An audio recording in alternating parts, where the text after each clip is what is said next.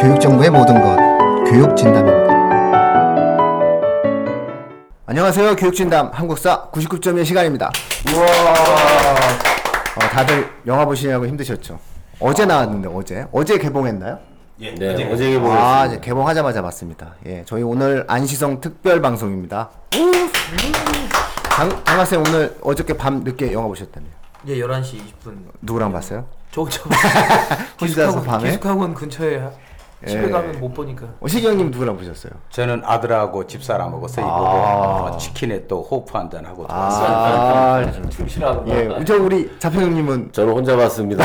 네. 영처음좀 저는 어, 아마 안시성 영화를 어, 순서대로 따지면 예. 제가 전국에서 한 2만 등 안에 들어갈 거예요. 어, 그래요? 왜냐하면 예. 어, 싸게 보려고 조절을 봤거든요. 아. 그런데 부지런하시네. 네. 네. 그런데 7시 50분에 가서 딱 보니까 네 명이 그 큰 영화관에서 봤어요. 아, 조조로. 그러면 아마 돈 내고 본 사람 중에는 어, 한 전국에서 한 음. 200등 안에 아, 나 이런 거 하던 일바 해보고 싶었는데 예, 저희가 뭐 워낙 제가 좋아하는 소재이기도 하고 어, 그 다음에 또 그 추석 그 극장가에서 명단과 더불어 조승우냐 조인성이냐 지금 예, 회자되고 있는데 자 아무래도 그, 그 얼굴로만 따지면은 뭐 우리 그 조승우 팬도 많이 계시겠지만은 얼굴은 이제 조인성이죠 네, 영화 보니까 더더군다나 역시 얼굴은 조인성이다. 뭐 예, 연- 투구를 벗길 수밖에 없더라고요. 사실은 군법 위반이죠. 군법 위반이죠. 군교육대 가야 될. 예. 어. 자 그러면 당학생 원래 그 장, 장수가 투구 쓰죠. 네, 그 써야죠. 예, 살고 투. 투구를 안 쓴 거는 이제 청취자분들께 예, 조인성이 어, 양만춘으로 나왔고 얼굴이 잘생겼으니까 예, 영화적인 형태의 상상이다. 실제 전쟁에서 뭐 투구를 썼을 것이다. 이렇게 예, 이제 예, 예비군 훈련. 말씀드리면서 한번 예, 시작해 보도록 하겠습니다. 영화가 되게 그래픽이 되게 멋있고 그 생각보다 이렇게 웅장하더라고요. 예, 첫 번째 장면이 주필산 전투죠. 예, 그렇죠. 예, 그래서 주필산 전투입니다. 이 주필산 전투부터 우리가 한번 그 얘기를 해봐야 될 것 같아요. 되게 멋있는데 첫, 첫, 번- 첫 장면에서 개마모사가 그냥 팍 이제 치고 들어갔는데 결국 패배했지 않습니까? 15만 군대가 패배했다라고 나오는데 아, 요 주필산 전투에 대해서 좀 살짝 좀 한번 자평님 말씀 좀 부탁드릴게요.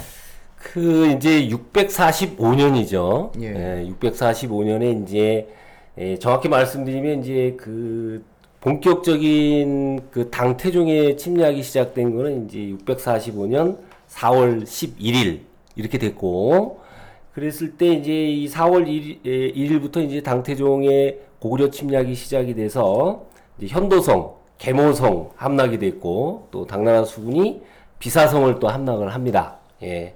그리고 이제 아, 우리 이제 고수 전쟁 때 3개월 동안 수나라 군대를 참 아, 막아냈던 요동성이 5월 17일 날 요동성이 이제 함락이 됐죠. 그리고 이제 6월 10일 날은 이제 백암성이 또 이렇게 이제 함락이 됐어요. 이제 사실 뭐 백암성 성주가 이제 항복한 꼴이죠.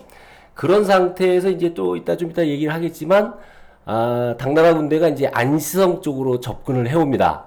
이랬을 때 이제 고구려 군대 약 15만 명, 15만 명이 이제 당나라 군대와 맞서 싸우기 위해서 안시성에 이제 그 팔리까지 한 4km 정도까지 이제 근접을 해서 여기서 이제 그 당나라 군대가 접전을 좀 벌이는데 여기서 이제 사실은 당태종의 예, 뭐, 뭐 당태종 하면은 또 이제 전략의 천재 또 전쟁에서 이제 접은 적도 없는 이런 인물이죠.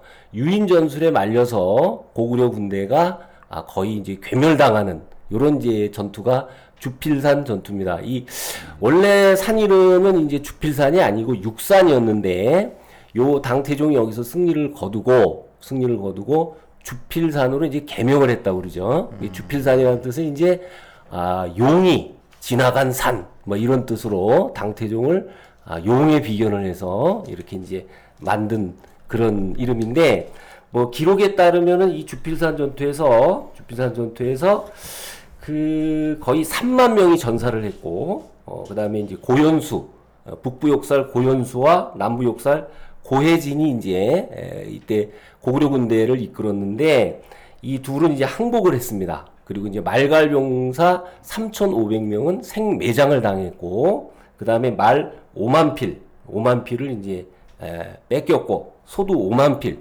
갑옷 1, 1만 벌 이런 것들을 갖다가 뺏기는 이런 전투가 이제 주필산 전투인데 여기에 대해서는 약간 논란이 있어요.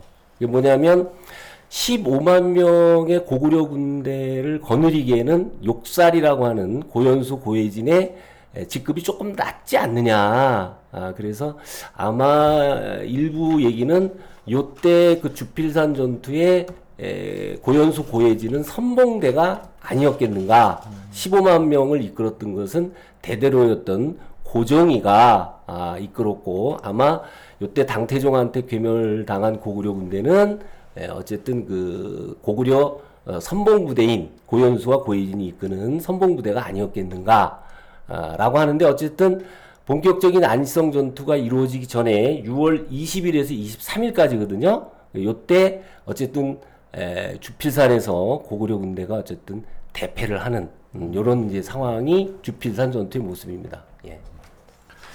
예, 예. 자 그러면 제가 그 영화 장면과 연결지어서 잠깐 얘기를 예. 할게요. 아 영화가 그래픽이 굉장해요. 예. 첫 장면 주필산 전투가 대단한데 이 영화에서 우리가 전에 다뤘던 얘기 연결져서 얘기를 하면 개마무사가 중갑법의 기마병으로 아주 뭐 굉장한 돌파력을 가지고 있는데 영화에서 그 장면을 굉장히 구체화해서 잘했어요. 네. 근데 그 막강한 개마무사가 이제 주필산 전투 지지 않습니까? 예. 그 개마무사를 극복하는 무기가 두 개가 있었죠. 근데 그것도 영화에서 실현이 잘 돼 있어요. 그 개마무사를 무찌르는 그 방패 부대 말고 극이라고 해서 창에 갈고리가 달린 거. 음. 예, 예. 그걸 해서 끌어내리는 장면도 연출을 잘했고 개마무사가 갑옷을 입었는데 그걸 뚫는 것은 일반 화살로는 잘 안 되는데 쇠뇌라고 하는 거. 예, 예. 석궁이죠. 석궁으로 개마무사를 처리하는 장면이 영화에서 매우 구체적으로 음. 아주 스펙타클하게 잘. 된- 어우 얼마 팔자 일러 있는데 피 나오는 장면, 음. 뭐 굉장했어요. 자, 그러면 일단은 좀 우리가 그 첫 장면에 고구려 패배로 좀 시작이 되면서 이제 나타났잖아요. 근데 이제 청취자분들께 이제 말씀드리고 싶은 것은 주필산이라고 하는 그 개마무사의 그 전투가 요동 그 안시성의 4km 지점이다. 그러니까 사실은 안시성 반경 싸움이었던 거예요. 그러니까는 고구려 전체의 국력을 놓고 아, 그 다음에 이제 아, 단 한 번도 사실은 그 성이 함락당한 적이 없지 않습니까? 고구려가 고구려 299개의 공식적인 성이 있었다고 제가 알고 있는데 그 299개의 공식적인 성 중에서 단 한 개의 성도 빼앗지 못했었는데 아마 거의 처음으로 이제 무너진 상황인 거고 요동성과 비사성이 무너진 거는 굉장히 그 타격이 큰 전략적인 내용으로 알고 있는데 그 와중에 고구려의 전체 국력의 어떤 상당 부분을 좀 차지하고 있는 어떠한 병력들을 가지고 아, 주필산 즉 안시성 근처에서 싸웠기 때문에 좀 영화에서 그렇게 그 보면은 아, 고립무원의 상태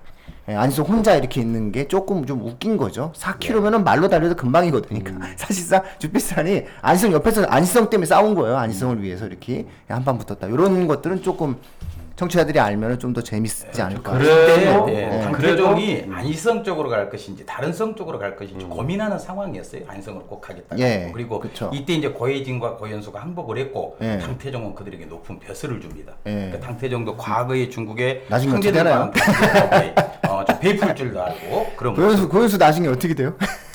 아, 뒤에 이제 기록에 나오죠. 고현수는 여기서 이제 항복을 했고 억울할 것 전투에 그 오히려 앞장을 섰다가 네. 결국 이제 당태종이 패하고 후퇴했잖아요. 네. 그래서 결국은 이제 자기의 판단이 잘못됐다 네. 이런 걸 알고 이제 결국 분에 못 이겨서 죽게 됩니다. 그래, 그래도 이제 자기 의 잘못된 판단. 예. 어, 안시성 전투가 어, 안시성 주민들에 의한 3개월간의 공반전이었으니까 3개월 동안 과연 어떤 그 후원이 없었다라는 그런 면도 약간 이제 부각이 되고 과장이 될 수 있었던 얘기는 있을 수가 있죠. 안 그러면 극적이지 않으니까. 그러니까 안희성 전투의 그 날짜가 주필산 전투가 6월 20일이고 나중에 예. 당태종이 철수한 게 9월 18일이거든요. 예. 그래서 우리가 이제 통상 88일 예. 그렇기 때문에 이제 안희성 전투는 어떻게 보면 주필산 전투부터 음. 그 주필산 전투에서 이렇게 그 고구려 군대가 어쨌든 대패한 건 맞은 것 같아요. 음. 그 그때부터 안희성이 조금 더 이제 고립무원 상태에서 음. 버틴 거죠.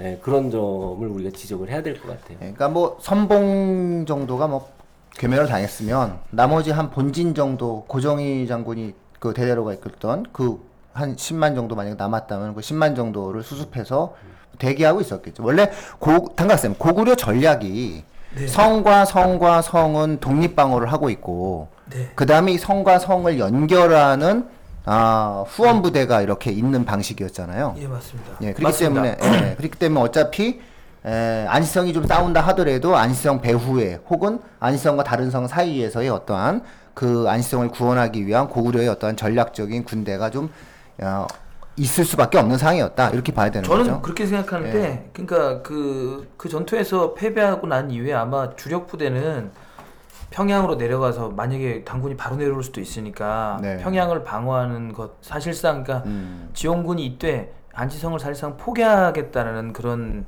생각을 했을 수도 있을 것 같아요. 그래서 그 영화에서 보면 어, 영화적인 그러니까 실제로 연개 소문하고 그 안시성주가 사이가 안 좋았으니까 어 그거를 이제 상상력을 발휘해서 그래서 이번 기회에 그 자신에게 반대했던 안시성을 그냥 버리는 전략으로 영화에서는 그리고 있죠. 근데 뭐 그런 뭐 상상을 해볼 수도 있겠죠. 네, 예. 영화적으로는. 그 얘기 조금만 더 아까 이제 시기 선생님 그 얘기를 조금 더 해주는 게 좋지 않을까요? 거- 어, 당태종이 이때 안시성이었느냐 건한성이었느냐 요 얘기를 좀 시기 선생님 좀 얘기해 주시죠. 그 부분은 제가 그렇게 볼 때 크게 중요하진 않은 것 같은데 예, 논쟁이 있었고 예. 건한성과 안희성을 놓고 어, 서로 예. 뭐랄까 하는데 안희성 쪽으로 선택을 하긴 하죠. 예, 안시성으로 간 이유가 뭐죠?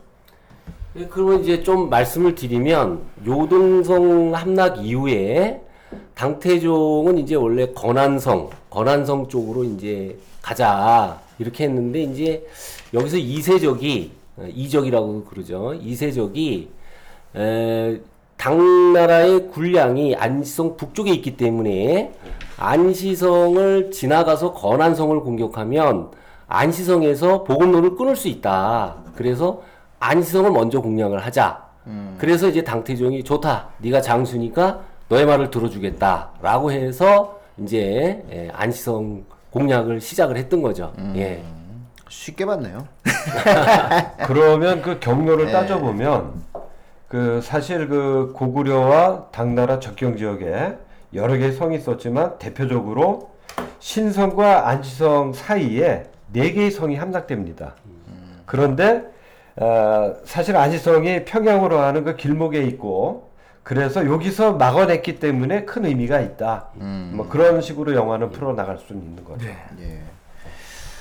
자, 그런데 우리가 좀 5천 명이라고 얘기를 하는데 이제 영화에서 이제 그 다음에 좀 들어가 보면은 그 안시성이 5천 명이었나요? 그 그보다는 좀 많았을 것 같은데. 예, 뭐 좀 정확치를 않아가지고 정확하게 그왜 5천이라고 영화에서는 했는지 사실 뭐 저희가 역사적 기록을 많이 따 이렇게 찾아봤는데 왜 5천이라고 표현이 됐는지는 조금 그게 그, 애매한 그 것 같아요. 스파르타. 스파르타가 페르시아 군대 물리쳤을 때 그게 5천 이제 그래가지고서는 뭐 영화 300 만들어서 그런 거 아니에요? 기록에 있어서의 숫자라고 하는 건 의미가 뭐 아, 굉장히 그 어려운 얘기예요. 쉽게 말하면 4.19 때 사망자 숫자도 아니면 최근에 있었던 그 5.18 때 사망자 숫자도 그 추정치가 다 그 소속마다 달라요. 그래서 역사적인 입장에서 어떤 숫자를 추정한다는 건 굉장히 그 어려운 이야기예요. 아니 이때도 이제 그러면 당나라 군대가 영화에서는 이제 20만 이렇게 나와 있는데 영화 20만은 더 되죠. 이게 이제 그 사실은 뭐 그 당나라 군대의 숫자가 얼마냐 그건 용서님 얘기처럼 다양해요 견해가 뭐 수송 수송 부대까지 포함해서 한 100만은 되지 않았겠느냐 뭐라는 견해부터 10만이었다 뭐 이런 견해도 좀 있고 좀 다양해요. 따지고 보면 뭐 당시 천하 최고의 제국인 당나라 황제가 직접 끌고 온 부대랑 그 다음에 하나의 지방에 있는 성주가 싸운 그 숫자는 뭐 그 정도 40대 1로 우리가 상정하고 있는데 어, 그 정도면 뭐 어림잡아 얘기는 되지 않겠는가.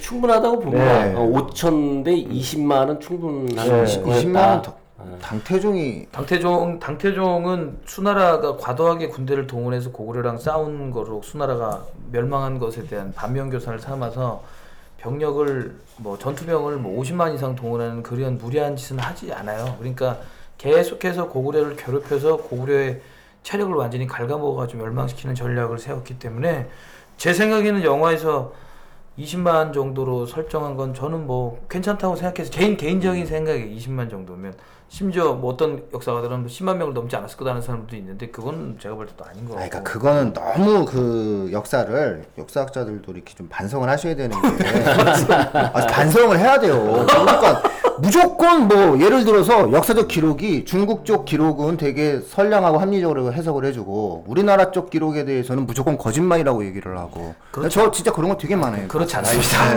3만은 분명히 넘었을 거예요. 아니 말이 안 되는 거지. 당 뒷부산에 제국의 황제가 왔는데 어떻게 10만이에요? 고구려 군대 동원이 15만이었기 때문에 네. 분명히 이상한 사람이에요. 군대가 10만이었다는 얘기는 보통 좀 그냥 그 보통 그러니까 좀 보통 떨어지는 것 3, 같아요. 30만 생각하죠. 30만. 근데 30만인데 30만이 전부 안희성으로 갈 이유는 없잖아요. 그러니까 이게 세계사적으로 예. 봤을 때, 그 제가 이 영화를 보면서 약간 좀, 좀 생각을 한 게, 세계사적으로 봤을 때, 항상 이제 그, 그 제- 제가 영화를 보면서 가장 아쉬웠던 점은, 당태종이 너무 영웅스럽게 안 나왔어요. 그리고 당태종이, 예, 정말 죄송한, 제가 원래 배우들 되게 좋아하는데, 그, 제 귀에 들리는 중국어가 되게 낯설었어요. 그러니까 이거는 이거는 제 귀에 들릴 중국어가 낯설었으니까 예, 이 부분에 대해서는 조금 영화적으로는 너무 속상한 영화죠. 제가 볼 때 30만 명이 왔는데 그 전에 전투에서 10만 명이 죽었다 이렇게 생각하시면 그러니까, 그러니까 제가 제가 제가 말씀드리고 제가 싶은 건그 예, 얘기는 아니 그리고 네. 안희성의 당나라 군대가 다 오진 않았을 거 아니에요. 그렇죠. 어? 그- 그 제가- 제- 아니, 아니, 제가 제가 딱 요 말씀만 드릴게요. 예, 예. 동아시아 역사 속에서 동아시아 역사 속에서 당태종 이세민이 차지하고 있는 위상은 아마추어인 제가 봐도 대단했거든요. 진시황이 그토록 포갑적인 형태였어도 진시황 조- 진시황이 만리장성을 쌓은 이유도 흉노를 막기 위해서였잖아요. 근데 당태종은 흉노를 정벌합니다. 북방을 완전히 싸그리 그냥 돌골, 돌골. 예, 돌골이죠. 그, 그 후예들을 싹 다 점령한 걔는 그냥 무 그냥 다 이겼어요. 그래서 중국이 사실상 동아시아에서 모든 면에 있어서 압도하기 시작한 전쟁에 네, 그러니까 신이잖아요, 신. 그러니까 네. 가장 가장 정로는 30만 명 병력을 도원한 게 확실해요. 그런데 안희성이 들어온 게 20만으로 설정한 건 당연히 그 감독이 그러니까 왜냐하면 그 앞에 있는 성들을 점령했으면 거기 주둔병을 둬야 될 거 아니에요. 예, 그리고 예, 또 예. 안시성 자체의 공성전에 20만을 동원했다는 거에서 역사가들이 왜 10만 병 정도 추정을 하냐면 병력을 10만 명만 데리고 왔다는 게 아니고 안시성 공성전에 10만을 동원했을 거라고 생각하는 거죠. 다른 데를 점령. 그 영화에서 그 저는 그렇게 당태종을 생각해요. 좀 영웅화 네, 시키는 요것이 부족한 건 맞아요. 왜냐면 뭐 잘 알다시피 중국 역대 황제 중에서 최고의 황제로 칭송받는 게 당태종이죠. 그러니까 당태종을 영웅으로 만든 다음에 꽉 지금 깎아내야 안성 돼요. 전투 이전에 이 뭐 돌골 다 정, 정리했죠. 근데 토요콘 정벌했지, 뭐 고창국 다 정벌해서 실크로드 사방 36개 나라에서 조공을 받았던 네. 게 당태종이에요. 그 그게 역사. 예? 이게 근데 그 거기서부터 시작이 그런 영화가. 무게감은 이제 아, 뭐. 전투의 그런데 적인 영화 때문에 그런지 조금 작게 그려진 건 맞아요. 제가 네, 그래도 그 문제를 조금, 네. 해결을 해본다면 그래도 어, 이번 영화 캐스팅 중에 이 박성웅이 존재 자체가 카리스마가 있기 때문에 그나마 그 캐릭터적으로 소화를 했을 거고 영화를 만드는 데 있어서의 약간 어, 제작이나 이런 면 영화적으로 좀 잠깐 풀이를 해보면 이 영화가 사실 중국의 팔로가 지금 계획돼 있고요.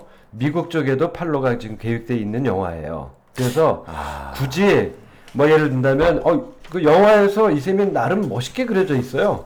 왜냐면 뭐뭐 적군이지만 멋있으니까 돌려보내라든가 이런 모습 보여주고 그러는 것들이 어, 뭐 그런 것도 감독은 그 서희자님은 약간 좀 그런 생각이 있겠지만 어, 나름 객관적으로 그리려고 했고 그 캐릭터 중에 가장 개폼 잡는 그 이세민 역을 박성웅이 했거든요.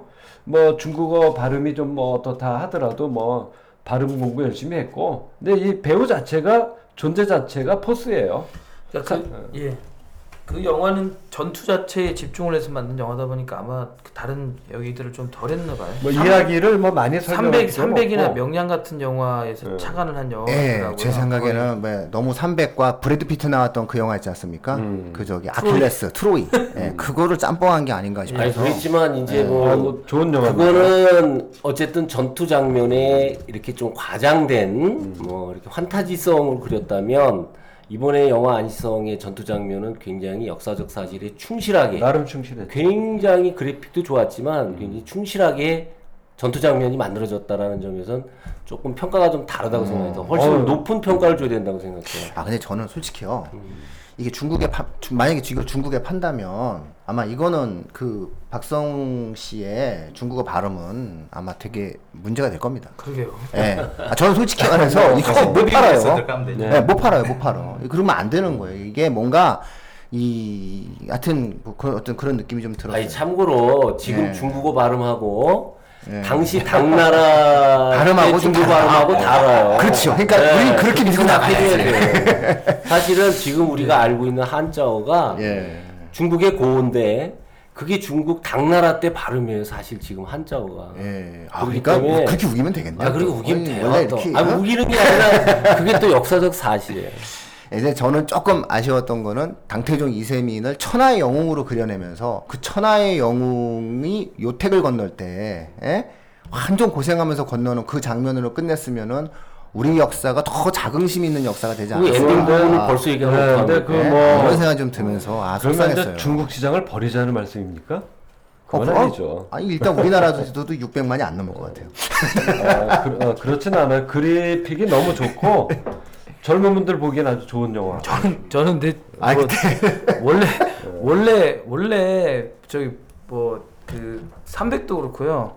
심지어 반지의 제왕 뭐 이런 거 한 편도 본 게 없어요. 저는 음. 본래 이쪽 장르에 취미가 전혀 없어요. 근데 오랜만에 봤는데 뭐 이건 재밌게는 봤습니다. 뭐 300이 그 피를 팥죽 같은 피가 흐르는 그런 장면이 멋있었다면 뭐 잠시 전에 나왔죠 이, 이 영화에는 아주 공성전이 전투 장면이 진짜 재밌습니다. 자 그러면 그 이 영화에 네. 대한 평가 중에 하나가 네, 네. 뭐냐면 안시성 전투 그러면 우리가 사실 기록도 많지 않고 말로만 들었잖아요. 예. 확실히 영화의 힘도 참 너무 대단하다라고 느낀 게 이런 안시성 전투를 나름대로 역사적 사실에 기반해 가지고 정말 충실하게 잘 그려냈기 때문에 참 영화는 참 대단하다. 어, 확실히 안시성 전투를 이렇게 우리가 영화로 볼 수 있다고 하는 건 참 행복한 일이다. 저는 뭐 개인적으로 그렇게 생각했어요. 자 그러면 차평님이 뭐 아까 만나서 했는데 막 그림 보여주고 그랬는데 영화의 핵심인 그 공성전 그 무기 고증이 얼마나 잘 됐는지 또 영화에서 그래픽적으로 어떻게 처리됐는지 한번 좀 얘기 좀 한번. 그 제가 봤을 때는 이 영화 안시성에서 이제 그 안시성의 공방전이 시작이 되잖아요. 그게 이제 6월 26일부터 시작됐는데 그게 이제 에, 그 당나라가 동원했던 공, 공성전의 도구들이 순차적으로 나오고 또 안시성에서 순차적으로 대응하는 모습들이 참 에, 재미있게 어, 그리고 굉장히 역사적 사실에 충실하게 잘 만들어졌다고 생각해요. 그래서 이제 그 첫 번째 이제 막 투석기가 나오잖아요. 투석기. 예. 그죠? 예. 포차. 그것 때문에 아주 고생 많이 아, 했죠. 이거 참 대단했죠. 네. 이 무기가 굉장한 거고 사실 요동성이 함락당했을 때는 거의 이 투석기 때문에 아. 당하거든요, 이게. 예, 근데 그 이따가 이제 안성 부분은 이제 좀 이따 뭐 다시 얘기하겠지만 이 거기서 이렇게 보면 계속 투석기로 돌을 던져서 성벽을 공파를 시키는데 결과적으로 그 안쪽에 이게 보면 에, 흙이 들어가 있단 말이에요. 이건 네. 뭐냐면 사실은 안시성이 그 영화에서는 약간 평지성으로 돼 있지만 사실은 알고 보면 포곡식 산성이었거든요. 그러니까 이제 성벽이 어느 정도 무너져도 그 안쪽에 흙이 들어가 있었기 때문에 어, 이 소위 말하면 투석기가 이제 무력화되는 모습을 알 수가 있었고 그 다음에는 이제 운제라고 그래가지고 이 사다리차 같은 거 있잖아요. 예, 예. 이것도 이제 당나라가 실제 동원했던 무기인데 이것도 이제 굉장히 리얼리틱하게 좀 잘 정리가 됐고 그 다음에 이제 공성탑 공성탑도 이때 당나라가 아, 동원했던 공성용 도구입니다. 공성탑이 이렇게 기억나시겠지만 높은 수레식으로 해서 탑을 네, 트로이 만들어가지고 목마처럼 해가지고 예, 해가지고 딱 들어와서 사다리 내려놓고 네. 성 안으로 진입하잖아요. 그래서 이제 안시성주가 화살 쏴서 네. 기름으로다가 막 태워 죽이고 혼자서 이런- 이렇게 다 네. 그거 조금 뭐 아 영화니까. 예, 예. 슈퍼맨. 좀 예. 풀었어요. 그 다음에 이제 성문을 격파하는 이제 소위 말하면 이제 그 당차 같은 거죠, 당차. 그래서 이제 그 거기 보면 그것도 굉장히 잘 만들었어요.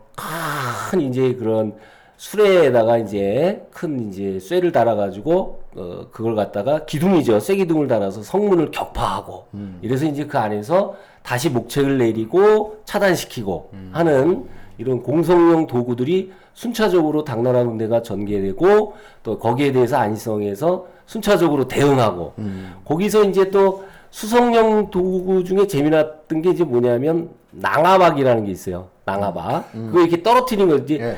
막 사다리로 이렇게 이제 타고 올라오고 예. 당나라 군대가 올라올 때 이렇게 쇠못 이렇게 예. 별반지로 해가지고 떨어뜨리는 거 있잖아요. 그게 이제 낭아박. 와. 아, 그래서 그것도 실제로 수성용 도구로서 사용됐던 건데 실질적으로 고증도 참 재미있게 잘 된 것 같습니다.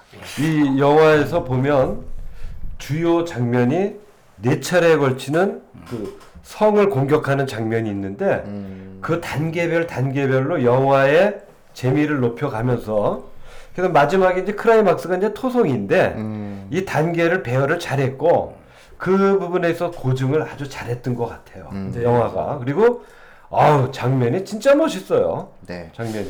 자, 그러면 뭐 요쯤에서 요쯤에서 그 이 영화가 그 좀 좋았던 부분, 예? 예, 대부분 그 그 전투 씬에 있어서 굉장히 고증에 잘잘 돼 있다. 이제 이런 말씀들을 좀 해주셨고, 그 다음에 좀 영계소문과 양만춘의 갈등을 너무 부각시켰다. 예, 뭐 이런 어떠한 아쉬움. 그리고 실질적으로 주필산 전투는 아, 그 안시성 바로 4km 반경이었기 때문에 그렇게까지 뭐 그 고구려가 예, 안시성과 아, 전혀 다른 형태로 홀로 싸웠다라고 하는 그런 어떤 느낌으로만 예, 살펴볼 필요는 좀 없지 않느냐 뭐 이런 어떤 말씀들을 해주셨는데 자 그러면 좀 좋은 어떠한 내용들과 에, 좀 이렇게 미, 미흡했던 어떤 부분들이 있었는데 우리 그 용쌤께서는 너무 재밌게 보신 것 같아요. 아 재밌게 봤죠 지금 막 그냥 조금이라도 뭐 흠잡으려고 얘기하면 그냥 확 나서셔가지고 아니라고 얘기. 자평 저한테- 영화 되게 잘 보셨죠 지금 막.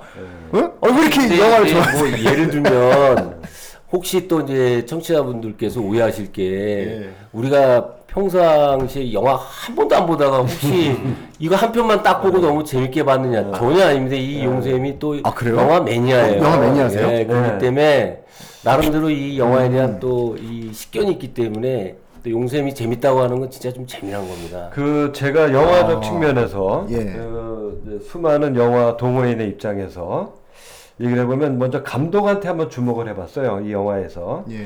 근데 김관식 감독이 사실 국문과 출신이에요. 예. 그리고 뭐 이렇게 많이 알려지진 않았지만 이 김관식 감독의 중요한 특징이 각본이 탄탄한 직접 써서 하는 각본 감독이에요.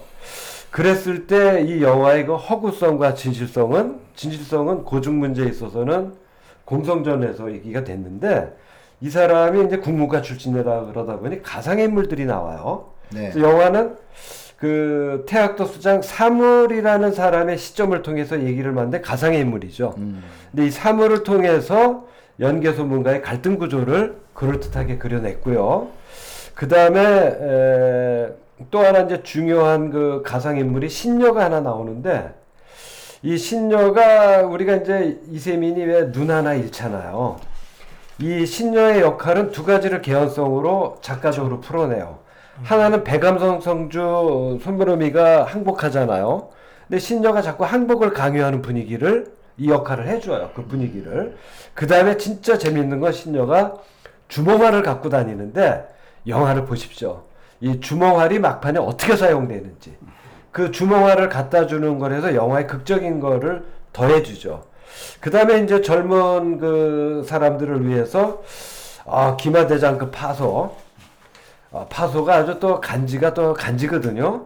그 다음에 이제 백화가 설현으로 나오죠. 아 설현 너무 예, 들렸어. 여동생. 아니 근데 설현. 아. 여기서 러브라인을 그리면서 어, 시대적 개연성을 풀어낸다면 당시 고구려 여인들의 자유분방함 네. 그게 나오고 그래서 이제 러브라인을 그려줬다는 점에서 지금 이 인물들은 다 가상의 인물이고 작가적 상상력에 의한 건데 예, 이 영화는 그렇게 스토리적이진 않아요. 네.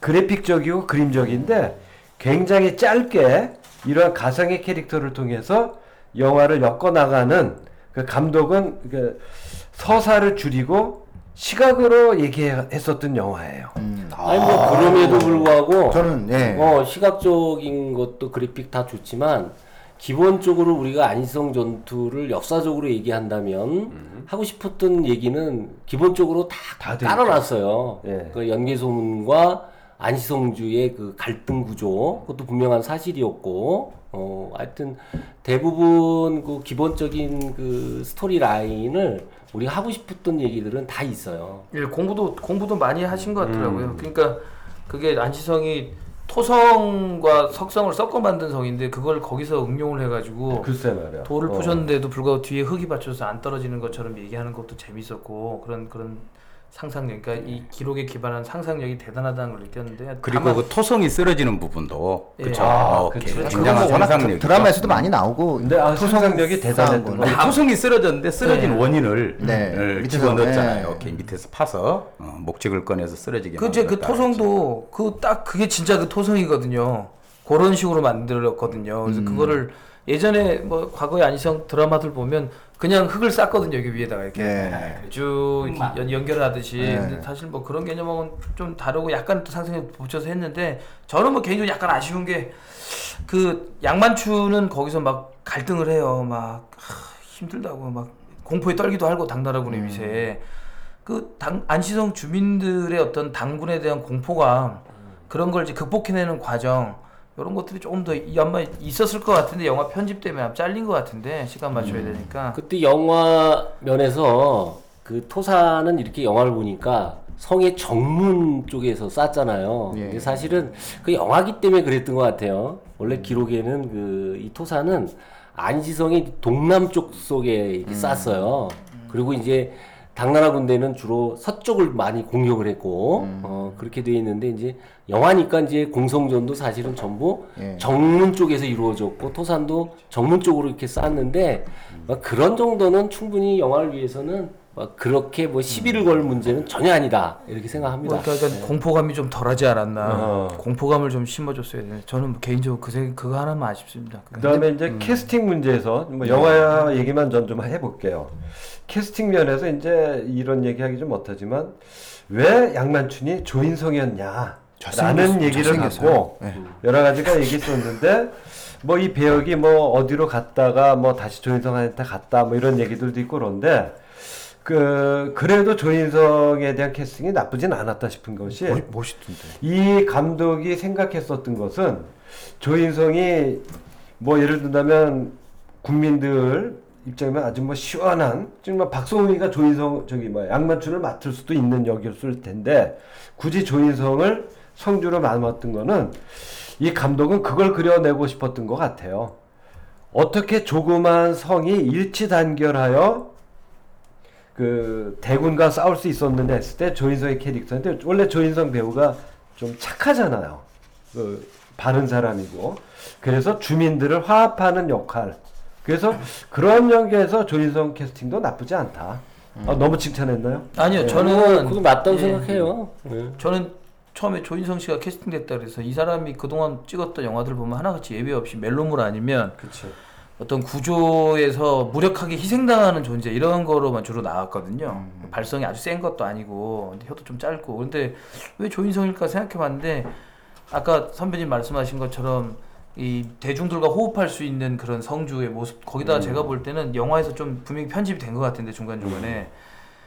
굉장히 본인이 갈등을 해요. 그러니까 보통 이런 영화들 보면 한 명이 슈퍼 히어로가 나오잖아요. 이 사람은 고민도 안 해, 갈등도 안 하고 완전 완전체예요. 근데 여기서 보면 약간 불안전한 사람으로 나오거든요. 그런 의미에서 조인성이 적합할 수도 있었겠구나. 뭐 이런 생각이 들더라고요. 그래서 아니 뭐 근데 저는 그 영화를 보면서 그 저는 상당히 좀 그 이 영화가 그 제가 그 시간을 내서 봤는데 너 뭐 이 영화 어떠냐라고 얘기했을 때 좋다는 말을 못 하겠어요. 저는 사실 이 영화를 보면서 그렇게 느낌이 좋진 않았어요. 그러니까 저는 왜냐면은 일단 저는 어떤 영화든지 그 이야기 구조가 제대로 만들어지려면 이야기가 있음직해야 돼요. 저는 신녀가 이해가 안 돼요. 어, 아니 고구려의 신녀가 그거는 고구려의 신녀가 영화를 보시면 됩니다. 아, 그저 봤는데 네. 고구려의 아니, 신녀가 왜 갑자기 갑자기 왜 그래? 저는 이것부터 이해가 안 돼요. 근데 신녀 얘기는 네. 당시 그게 많이들 제일 제일 웃긴 게 뭐냐면 신녀라는 캐릭터를 만들어냈다면 음. 그 신녀라고 하는 것은 종교적인 이유로 모든 것들에 대한 삶을 희생하는 그런 존재일 텐데 이제 일단 역사적 허구이기도 하지만 그러니까 감독이 만들어낸 인물인 거잖아요. 만들어냈으면은 그 만들어낸 인물을 가지고 있음직하게 만들어내야지. 근데 신녀를 통해서 제가 아까 말씀드렸듯이 신녀를 통해서 당시 당나라에 투항하자는 분위기를 엮어냈고요. 그러니까 그, 그- 다음에 또 하나 어. 얘기를 한다면 진짜 감독의 작가적 상상력으로 나와서 뭐 이 영화의 백미 중에 하나는 이제 눈 하나 나가는 거 아닙니까? 이세민이? 그러니까 제가 볼 때 연결해 주는 신녀가 거니까. 완전 하고는 다 아닙니다. 얘기해보자. 이 신녀는 네. 여릉성에 네. 있었던 어떤 실존의 인물로 볼 수 있습니다. 아 그러니까 신녀가 있다 하더라도 음. 뭐 그리고 이제 그 부분을 용생이 말씀했던 것처럼 예. 안 되니까 아니 뭐 그 백성을 뭐, 살리는 게 더 낫다. 그래서 아, 그냥 그거는 이미- 설정하는 그런 쪽으로 저는 한 거죠. 사회자님 말씀에 좀 예. 동의하는 게 좀 겉돌긴 하더라고요. 예. 근데 어. 얼굴이 얼굴이 예뻐서 좀 집중했는데 아, 그다음에 미모에. 그다음에 또 설현이요. 네. 우리 설현을 그렇게 만들면 안 돼요. 설현을 보면서 무슨 생각이 들었냐면은 트로이에서 트로이에서 아킬레스와 헥토르의 어떠한 싸움을 만들어내기 위해서 음. 그 희생을 당해요. 그러니까 그런 어떠한 느낌인 거죠. 네, 너무 네, 너무 아, 근데 네. 아니, 일부러 그런 용도로 쓴거 근데 아니에요? 네. 영화를 보신 젊은 분들은 아시겠지만 저는 그 설현의 죽는 장면에서 가슴이 그냥 뭉클했어요. 근데 영화는 또 그런 것도 좀 있어야 된다는데 그 역할 면에서는 예. 완전 양념이죠.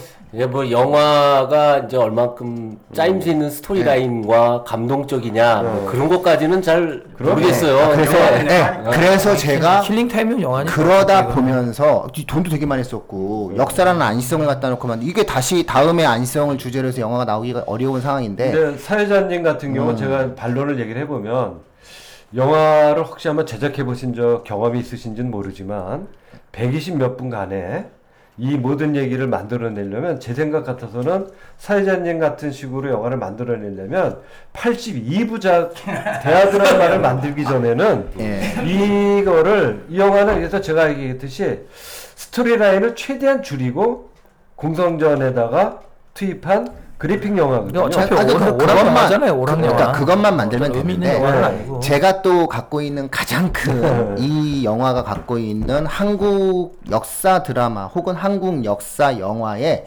악습을 답습했다라고 보는 게 있어요 스토리적으로 그게 바로 뭐냐면은요 대한민국에서 가장 인기 있는 드라마 역사 드라마 중에 하나였던 전 주몽을 보면서 너무 화가 났었어요. 왜냐면요, 주몽이란 드라마를 보면요, 1등이 주몽이에요. 그 주몽이라는 드라마는요, 모든 캐릭터가 계급적이에요. 다시 말해서, 가장 뛰어난 주몽, 그 다음에 그 밑에 있는 대소, 한참 밑에 있는 영포, 이런 식으로. 그러니까 모든 인물은 위계가 있고, 모든 인물은 능력의 차이가 있어요.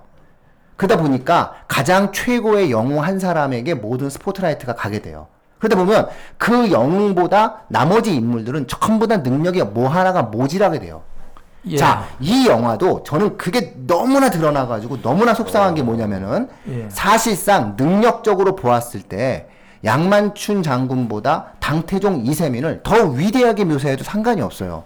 왜냐면 이 위대한 인물이에요. 동아시아 최고의 인물이고 아마 역사상 기록되어지는 수많은 사람들이 고구려를 이야기하고 고려를 이야기할 때 당태종 이세민도 어찌할 수 없었던 나라 이렇게 얘기하거든요. 그 당태종 이세민도 사실은 영화를 보게 되면은 이 영화의 계급적인 내용을 놓고 보면은 양만춘이 1등, 당태종이 2등, 연개선문을 3등쯤 묘사한다는 거죠. 아니 나라가 전쟁에 처해 있고 안시성이 무너지면 평양성이 무너지는데 성주에게 자객을 보내는 연개 소문이다라고 네, 하는 설정 그- 자체가 그 너무 얘기는- 억지스러웠다는 그 거예요. 얘기는 제가 볼 때는 사회장님 조금 진정해 주시길 바라고요. 어, 제가 아까 조인성에서 얘기를 했다면 그래도 우리가 뭐 굉장한 그 역사가 했던 그 명랑에서 최민식 혼자 그냥 뚱뚱한 베네미를 두고 모든 걸 다 열의한 어, 영웅을 그려내기보다는 조인성이라고 하는 나약한 캐릭터를 통해서 새로운 영웅상을 만들었다는 점에서는 어, 뭐 다른 시견을 가질 수도 있고 혹시 제 말에 불만 있으시면 댓글 좀 달아주시고 예, 예. 그다음에 저를 지지하시는 분들은 사회자님한테 좀 계속 좀 악플 아니 좀 그러니까 제, 제 말씀요 사회자님 사회자님 말씀이 다 맞습니다. 저는 100% 동의합니다. 영화는 사실 뭐 그런 우리나라 사극들 보면 그런 구도 저도 되게 마음에 안 들거든요. 근데 이제 이 영화는 그냥 재밌자고 만든 네. 히어로니까 그래서, 예. 거기에 또- 거기에 뭐 예를 들어 이창동이나 김기덕 네. 같은 어떤 그런 이제 리얼리즘을 바랄 수는 없을 것 같아요 그냥 재미로 만든 거니까 시간 때문에. 주몽의 드라마가 했던 사회자 비판은 좀 정당하지만 이건 안성 전투잖아요. 그러면 이제 어쨌든 한 88일 이렇게 전투가 벌어졌을 때는 전쟁과 전투에서는 정말 지휘관의 역할이 중요합니다. 그거는 어, 우리가 아무리 물론 이제 같이 싸우는 사람들 뭐 이런 많은 역할 물론 이번에도 보면 혼자 싸우신 건 아니잖아요. 다양하게 이제 무슨 뭐 참 그런 설정도 좀 잘 돼 있다고 봐요. 우리가 이제 고구려 군대 편제를 이렇게 봤을 때 뭐 기마 부대가 있고 뭐 군수 부대가 좀 독자적으로 없었던 건 좀 불만이지만 우리가 이제 소위 말하면 도끼 부대인 부월 수장이라든가 환도 수장이 있고 이렇게 좀 나름대로 했던 것도 저는 좋았다고 보는데 전쟁은 특히 전투나 전쟁은요 지휘관이 정말 중요해요. 근데 지휘관이 중요하다는 얘기는 지휘관 혼자 싸우는 건 아니에요. 저도 이제 그 공성탑을 무너뜨릴 때 혼자 활 다 쏘시고 다 무너뜨리는 건 좀 반대하거든요. 근데 이 전쟁이나 전투에서 지휘관이 중요한 이유는 그 모든 것들을 조절해야 되거든요. 군인들의 사기부터 그 성 안에 있는 주민들을 어떤 그 안에도 갈등도 있고 그 성 안에는 배신자도 있을 수 있고 그걸 처단할 건지 포용할 건지 많은 문제들을 다 끌고 가야 되는 게 지휘관이기 때문에 그건 좀 어쩔 수 없는 부분이 있을 수 있다라고 하는 거고 아까 말한 것처럼 혼자 다 싸우시는 건좀 설정에서 조금 좀 수정을 가하는 게 좋지 않았을까 뭐 이런 생각은 들어요. 영웅물이니까 어, 멋있으니까. 영웅물이니까 조- 영웅물의 네, 뭐. 화법에 맞게 만든 예, 거죠. 뭐 조, 조, 조인성이 뭐 멋있으니까 그거 그러니까 하여튼 이. 영화가. 양만춘이 아니고 안치성이었었던 이유는 이 감독은 그래픽적으로 그 성을 무너뜨리고 성을 방어하는 그래픽적인 면에 시선을 모았고 그래서 얘기했듯이 배우들의 연기도 죽었고 또 그다음에 스토리도 죽었고 그래서 포커스가 맞춰진 거죠 그쪽으로. 저도 뭐 그건 네. 전적으로 동의해요. 왜냐하면 제목이 안시성, 영화 제목이 양만춘이 아니고 안시성인 이유는 645년 6월 20일부터 9월 18일까지 과연 안시성에서 어떤 일이 있었는가, 뭐 이런 것들을 그려낸 영화이기 때문에 뭐 그렇게 가지 않았을까 전- 생각합니다. 네, 전 여기 보면 배우들의 연기가 썩 다 마음에 들지 않아요. 연기가 좀 겉도는 경우들이 많은데 그거는 의도적으로 그럴 수도 있어요. 예를 들어 김기덕 감독이 영화를 찍을 때 의도적으로 연기를 못하는 배우들을 배치할 때가 있거든요. 그러니까 마치 인상파가가 저희 집에 있는 롱강의 여인들 그 그림 연인들 그림 보면 연인들의 그 건, 걸음 둘의 사- 사이를 강조하기 위해서 주변 배경을 일부러 이상하게 처리하는 거죠. 이 영화는 철저하게 전쟁 씬에 기반을 둔 오락성 블록버스터 영화니까 배우들의 캐릭터가 너무 살아나면 그렇죠. 역으로 오히려 영화가 그런 이제 취지가 죽을 수도 있다고 생각했을 거예요. 아마 그래서 보면 사실 서령 같은 배우들이 여기서 보면 그다지 중요한 배역도 아니지만 연기도 더럽게 못했단 말이에요. 저는 되게 못했다고 생각해요. 근데 그게 중요한 게 아닌 거죠. 이게 너무 그쪽에서 누군가의 연기가 부각되고 뭐 되고 조인성이 너무 카리스마가 넘치고 이래버리면 이게 이, 이 감독이 추구했던 그 씬이 좀 죽지 않았을까? 뭐 그런 생각을 해봤어요. 그리고 그 신녀가 예. 이쁘지. 신녀가 왜 자꾸 고구려는 망한다 망한다 혼자 생각해 이거는 고구려는 망한다 망한다 신녀는 고구려 미래를 본 거죠 진짜로 고구려는 망하잖아요 나중에 그게 이제 역설적이게도 마지막에 누구도 꺾을 수 없다는 그 화를 써가지고 만화적인 장치를 통해서 어 그거는 네. 저기 보시잖아요. 그건 저기지. 예. 얘기하시면 보는데 재미가 없어요. 아니 근데 그런데 음. 그런데 제가 볼 때 그 활은 날아가면 안 되는 활이거든요 예. 그 활은 항상 있어야 돼요 예. 그 활이 날아갔잖아요 예, 예. 그래서 고구려는- 머리가 예. 나갔나요? 오케이. 예, 네. 고구려는 그래서 그거를 뭐 일종 일종의 암시로 넣은 게 아닐까. 그게 아니면은 이 캐릭터는 도저히 도저히 이해가 안 돼요. 네. 그러니까 몇만 그래서 혼자서 거지. 생각해봤어요. 집에 자기 돌아가는 길에 아 이걸 요렇게 할 수도 아, 있었겠구나. 네, 스포, 너무 스포일이 심하신 거 아니에요? 하지 마. 보셔야 이미 되는데. 눈 아니 이미 아니 이거는 영화를 보고 보시기 네. 때문에 아니, 영화를 저는 생각이. 좀 반대예요. 네. 왜냐하면 그 우리 당학 선생님이 철저한 오락 영화다라고 하는데 저는 단순한 오락 영화는 아니다. 그렇죠. 왜냐하면 이거는 아까도 이제 저는 앞에서 말씀드린 것처럼 몇 줄 안 되는 그런 역사적 자료를 가지고 나름대로 그런 역사적 사실을 나름대로 다 집어넣어 가지고 충실하게 물론 이제 그 보여주려고 하는 그런 블록버스트적인 측면은 있지만 충실하게 복원할 수 있는 것들은 나름대로 복원을 했다. 다만 용샘이 얘기한 것처럼 짧은 시간 내에 어떻게 보면 이 사람이 공부를 너무 많이 한 것 같아. 그래서 다 집어넣다 보니까 다소 부족한 면도 있고 스토리라인도 부족한 점은 있지만 나름대로 안시성에서 나올 수 있었던 역사적 사실은 다 집어넣어서 저는 만든 나름대로 또 역사 영화일 수도 있다라고 생각을 해요. 역사 오락 영화. 근데- 오락 영화 나쁜 게 아니잖아요. 영화에서 무슨 사극에서 스토리 다 아는 건데 스포일러가 있겠느냐 해서 제가 당강님 말씀을 자제를 시켰었던 건데 아, 분명히 스포일러가 있어요. spoiling이 있는데 아, 그럼요. 신녀의 캐릭터의 문제가 이제 논란거리가 될 수가 있는 소지가 있는데 어, 뭐 재밌는 얘기를 하자면 식스센스라고 하는 그 영화에서 그 거지들이 그 매표소 입구에서 그랬답니다. 범인이 누군지 다 알려줄게. 그래서 제발 그 범인 얘기하지 마 하면서 사람들이 적선을 했다고 그래요. 이 거지들이 영화에는 그런 스포일이 있는데 아마 영화들 보시고 신녀에 대한 그 해석과 이거 어설픈 거였느냐 아니면 의미가 있었는가 하는 것도 우리가 영화를 보는 재미일 수도 있어서 그거는 좀 우리가 스포일 안 했으면 이 좋겠다. 김 감독님이 본래 이창동 감독 밑에서 영화를 배웠어요. 그래서 이창동 감독이 우리나라 뭐 가장 리얼리스트 감독이잖아요. 근데 이창동 감독이 좋아하는 그 영화의 문법이 몇 개 있어요. 그 중에 하나가 뭐냐면 꼭 이런 겉도는 캐릭터 하나 집어넣은 다음에 거기서 영화 다음 이야기들을 혼자 감- 관객들이 상상할 수 있는 걸 만들거든요. 응. 그래서 제가 생각을 해봤어요. 이 화살이 날아간 거. 그럼 왜 계속 그거를 망한다 그럴까 이 미친년은. 음. 미친년 아니에요. 싸우고 있는데 망하니만이. 이- 이게 신녀가 심지어. 신녀 네. 부분은 자꾸 너무 신녀 가지고 얘기하는데 사실 요동성이 함락될 때 그 몇 줄 안 되는 역사적 기록에 보면 신녀 얘기가 정확하게 나와요. 그리고 거기서는 신녀가 어, 주몽이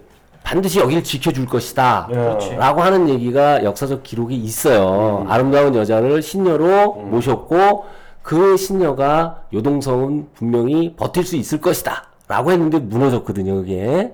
그래서 그런지 몰라도 하여튼 신녀가 이렇게 자꾸 그렇게 고구려가 망할 것이다, 무너질 것이다, 뭐 이렇게 얘기한 부분은 좀 모르겠어요. 그건 또 뭐 항상 다 해석할 수는 없잖아요. 여백도 좀 있는 것 같고, 뭐 안시성 위치도 좀 얘기하고 뭐 좀 해야 되지 않나? 근데 제가 볼 때 다 좋았는데 좀 더 그 신녀 이런 부분보다는 왜 연개소문하고 양만춘 사이가 벌어졌고 오히려 또 연개소문 군대가 양만춘 안성을 공격을 하거든요. 그때 전투 실무를 많이 썼습니다. 양만춘이.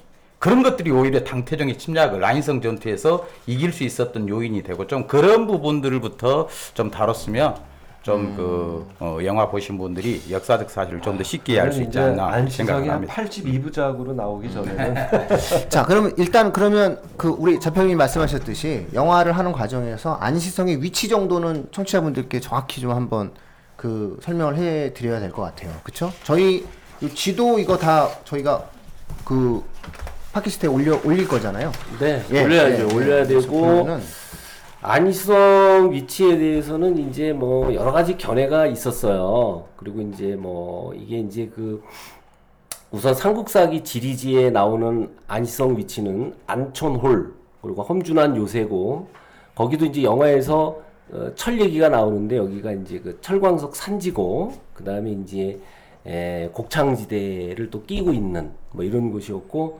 신성과 이제 건안성의 이제 사이에 있는 뭐 그런 성이죠. 근데 이제 위치가 어디냐 논란이 좀 있었고 아, 만주 현재 그 개평 뭐 이쪽에 탕지보가 아니냐. 그리고 가장 오해가 좀 많이 됐던 부분은 이제 그 만주 봉성 봉황성 쪽이었다. 뭐 이렇게 얘기가 돼 있는데 이거는 박지원 열알기에도 아, 봉성은 아니다. 이게 이 안희성일 리가 없다. 봉성이 거기가 평지고 그런데 예, 그건 너무 안 맞는다라고 해서 현재는 그 요령성, 해성, 해성에 예, 그 영성자 산성이 있어요. 거의 역사학계에서는 안시성은 이제 해성의 남동 쪽에 영성자 산성이 안시성이다라고 보는 게 거의 정론입니다. 거기 가 보면 이제 포곡식 산성으로 해서 예, 이제 해성, 영성자, 산성 이렇게 좀 아마 이해를 하시는 게 좋을 것 같습니다. 예, 아 위치가 이렇게 돼 있네요. 그 저희 내용 보면은 그, 그 단재 신치원 선생님께서 쓰신 그 조선 상고사 예, 요 내용도 있고 그 요런 어떤 부분들도 좀 다 나와 있으니까 또 영화 보신 다음에 그 또 추가적으로 뭔가 또 이 역사에 대해서 조금 더 아시고 싶으신 분들은 또 저희가 자료를 풍부하게 올려놨으니까 네, 좀 아이고 자료를 예, 아, 이이 박정 선배님이 진짜 아니 매- 최고죠 최고. 매주- 와, 할일 없어서 아 왕이에요 왕일 자료의 아, 왕이세요. 매주 매주 졸업 논문을 쓰고 계세요. 아, 진짜 뭐. 여기 뭐 보면은 저기 네. 그림 뭐 내용 조선 상고사 내용도 막 다 들어 있거든요. 그래서 이 조선 상고사 내용을 한번 읽어 보시면은 아마 그 연개소문과 양만춘이 전략적으로 어, 서로 유기적 관계를 맺을 수밖에 없었다. 뭐 이런 것들은 그냥 그 자체에서 그냥 그 확인이 되지 공성도도 올려줄 않을까. 거죠. 예, 네. 네. 것 같아요. 그건 뭐 포스팅 좀 해가지고 아, 예, 예. 그리고 뭐 당태종이 그 이렇게 그 엔딩 부분에서 당태종이 이제 그 9월 18일 날 퇴각하면서 예. 무지무지하게 고전하고 당나라 아, 군대가 그렇죠, 그게. 거의 예, 괴멸되고 하는 부분에 대한 언급이 조금 없어요. 없었던 게 너무 좀 속상해요. 아쉬웠고. 그죠. 예. 저는 차라리 그게 사실 약, 약 저기 당태종이 눈 뽑혔다라는 건 그러니까 모르는 일이거든요. 예, 예. 예, 그러니까 차라리 그거 하지 말고 너무 식상하니까 하도 드라마에서 많이 예. 나왔어요. 그냥 퇴각하면서 거기서 개고생하는 걸좀 예. 보여줬으면 재밌지 않았을까. 훨씬 더 나았지 않았을까. 막 자기가 직접 부교 놓으면서 아씨 빨리 가자고 뭐 이- 이거 연개소문 쫓아오니까 그 부교 막 예. 내- 늪지대로 도망을 가잖아요. 아, 그죠? 울었다고 돼 있어요. 울었다고 아. 들어가서 울었다고 돼 있어요. 뭐말 깔고 예. 밟고 넘어갔다는 말도 예. 있고 뭐 그런데 그러니까 그거 좀 근데 일부 역사학자들은 649년에 당태종이 죽거든요. 예. 그 죽음의 원인이 그 화살에 독 예, 때문에. 독 때문에 죽었다 네. 이렇게 보는. 근데 이제 예. 몸에 맞긴 맞았겠죠. 예. 네. 눈은 이제 그 뒤에 각색된 내용이잖아요. 눈은 예. 그, 그 뒤에 추가된 거죠. 눈은. 음, 예. 뭐 근데 뭐 영화니까 재밌게 할 수 있으니까. 그렇죠. 좀- 파상풍 아, 근데 걸려서 뭐. 사람 속의 회자다는 얘기니까 그렇죠. 극적으로. 그거로 엔딩하고 예, 하면 해야 멋있죠. 요게 철수할 때 굉장히 고생을 하죠. 결국은 날씨가 추워지고 수군이 그 격파를 당하죠. 이후 비사성이 함락되긴 하지만은 어쨌든 다 예. 격파당합니다. 고구려 예, 군대도. 고구려 수군에 의해서 결국은 당나라 수군이 격파를 당하고 이게 9월 18일이라는 건 참고로 음력이기 때문에 예, 실질적으로는 거의 이제 11월 11월 이 이제 이미 10월 영하- 말 11월로 영하 5도, 넘어가는 6도 정도 예. 되는 날. 예, 예. 그렇게 되면은 결국은 이제 당 수군이 이제 격파당하고 고구려 군대가 이제 계속 전열을 정비하고 있는 상황에서 그 조선 상고사를 보면은 그 공격 연개소문이 공격을 가한 걸로 이렇게 그 북경 쪽을 치고 들어가겠다라고 해가지고 공격을 가하는 그런 그런 어떤 주장들도 있는 것 같은데. 네, 뭐 이- 있죠. 예, 네, 그래서 뭐, 네. 예, 결국은 예, 너가 여기 있어라. 우리는 너네 너 너의 본고지를 치겠다. 뭐 이런 어떠한 해서 뭐 놀래서 이렇게 돌아가는 이런 어떠한 논리. 장안까지 가서 뭐 예. 당 황제 직접 근데 약간 이제 신채호 선생님은 또 워낙 이제 독립운동 하시던 분이라 예. 네, 네, 좀 있죠. 좀 예, 그래서 네, 뭐 이거 이거 이거 저 약간 이스트가 있죠. 예. 자, 그러면 결국은 철수할 때가 가장 그 힘들었다. 이런 어떠한 내용들인 거죠. 철수가 어느 정도랑 힘들었나요, 자평님? 그뭐 철수에 대한 얘기는 우리 강가쌤이? 그냥 예, 예, 그렇죠. 저번에 예전에- 한번 하셨죠. 예, 예전에 예. 했는데. 다시 한번 좀 예. 아니, 그러니까 그 저기 자료에 있는 지도를 보시면 지도에 그 통정진이라는 데가 있어요. 요동 예. 반도 위에. 예.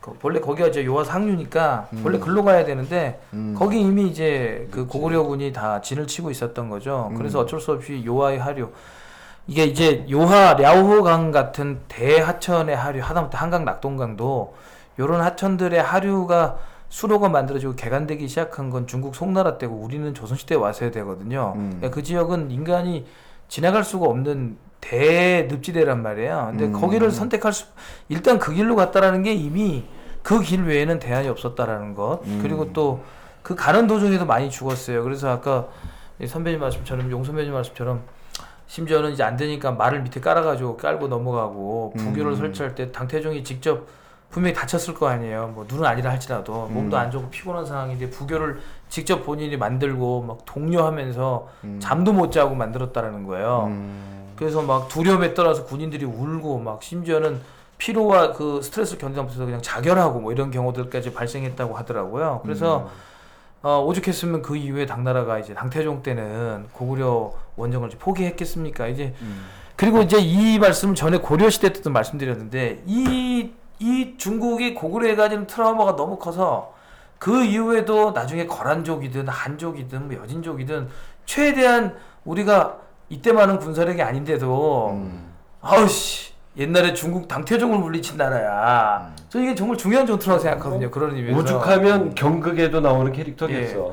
우리가 좀 많은 분들이 덜 죽게 되고 우리 주권을 지키는데 몇백 년간 큰 도움이 된 전투가 아니겠는가. 그러니까 제가 볼 때 당태종은 이 전쟁을 침략해 올 때 자기들이 만들었던 시설들을 다 뜯습니다. 오면서 예, 맞아요. 승리하고 가겠다. 예. 근데 이제 막상 퇴각을 하는 과정 속에서 그게 없었기 때문에 더 고생을. 네. 그러니까 앞날을. 예측하지 못했죠. 아, 참, 피로를 보험은, 항상 보험은 확보해 드러나야지, 놨어요. 살아요. 네. 참. 푹푹 떨어지는 상상을 해보자면 갈대밭에 푹푹 꺼지는 그 늪지대에서 거기를 막 수렁에 헤매고 막 수많은 사람들이 죽었겠죠. 또 거기를 지나가면서. 그래서 그 도망가는 당태종을 북경 지역까지 연개소민이 쫓아갔다 뭐 이런 이런 얘기도 있죠. 예, 그쵸. 신채호 선생님께서. 단재 신철 선생님께서. 예, 신채호 선생님 독립운동가시니까 저는 아. 거기까지는 뭐잘 모르겠습니다. 네. 네, 뭐 영화를 한번 그, 그 보시면 예, 지금보다 훨씬 더 그 이 영화에 대한 어떠한 이야기나 내용들이 좀 잘 이해가 되실 수 있을 것 같아요. 예, 그래서 지금 그 자표 형님과 그 딱 방송을 들으시면 아시겠지만 자표 형님과 용쌤은 너무 이 영화를 즐거이 보신 것 같은 느낌이 확 나고 그 다음에 우리 그 당하쌤은 영화 간만에 한 편 억지로 본 거죠? 아니 저는 영화를 많이 보는데 사실 블록버스터물은 잘 안 봐요. 예. 오. 왜냐면 시각적인 것에 대한 조회가 꽝이에요 제가. 그래서 근데 예, 예. 재밌게 봤어요. 네. 그리고 극장에 네 명 있더라고요. 밤 늦게 가니까. 예, 그래서 예. 다리 뻗고 아주 편하게 봤습니다. 예, 뭐 나머지는 영화를 보시면서 각자의 상상의 몫으로 남겨드려야 될 것 같습니다. 아, 자 여기서 맞춰도 되겠죠? 네. 예, 예. 예. 네, 고맙습니다. 고맙습니다.